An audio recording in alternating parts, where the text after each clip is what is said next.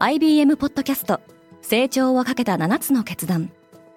成長をかけた7つの決断とは今後3年間に世界を形作ると予想される7つのビジネストレンドについて IBM が何千ものクライアントとの対話に基づき提言をしたものです。このポッドキャストでは変化の激しい時代において企業が下すべき成長をかけた7つの決断について日本 IBM の7人の専門家と考えていきます。今お聞きのリスニングサービスにてぜひフォローボタンからフォローをお願いします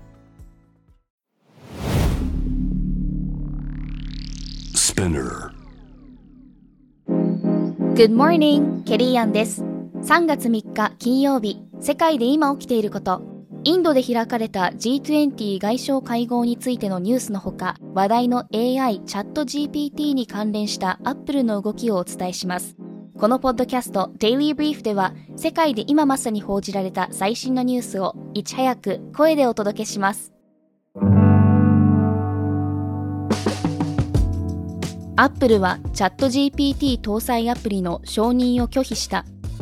App Store で販売されていたメールアプリ、 BlueMail の最新版には、チャット GPT を使って過去のメールやカレンダーの内容をもとに自動でメールを作成できる機能が搭載されていました。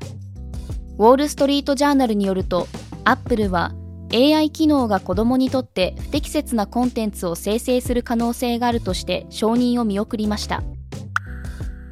ウクライナ侵攻後初めてアメリカとロシアの外相が対面。アメリカのブリンケン国務長官とロシアのラブロフ外相は訪問先のインドで開かれた G20 外相会合で10分ほど話をしました。ブリンケンは両国間の核軍縮条約である新戦略兵器削減条約に復帰するようロシアに要請するとともにロシアで拘束されている元海兵隊員のアメリカ人を解放するよう求めました。ロシアの外務省は協議や会談と呼べるようなものではなかったと主張しています。中国共産党が快楽主義を改めるよう警告した。共産党中央規律検査委員会は先週公表した論評の中で国内のバンカーに対し自身の考えを正して快楽主義的な生活様式を改め西側諸国の模倣をやめるよう求めました。全国人民代表大会の開幕が迫る中習近平政権はかつて強大な権限を持っていた中央金融工作委員会を復活させ金融監督体制を強化させる方針だと報じられています。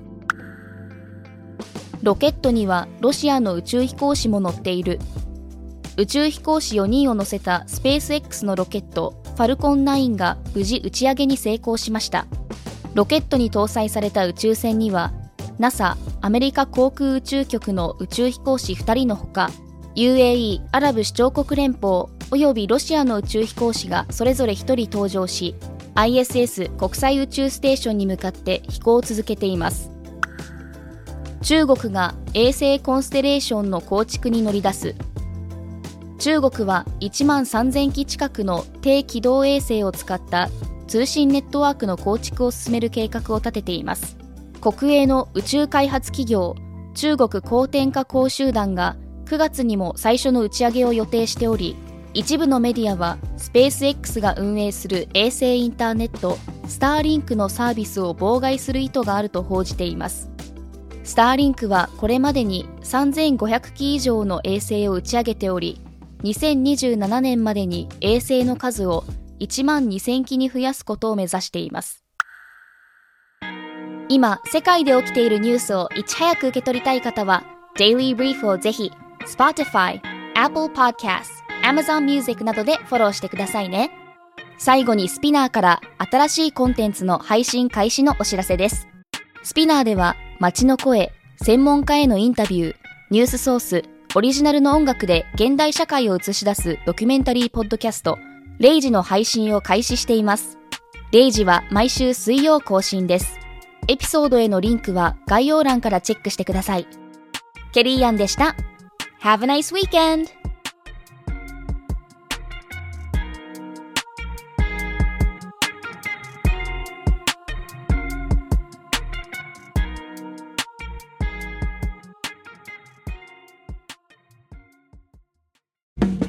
リスナーの皆様より多くのリクエストをいただいている話題のニュースを深掘りしたエピソードを週末の有料版で配信中です。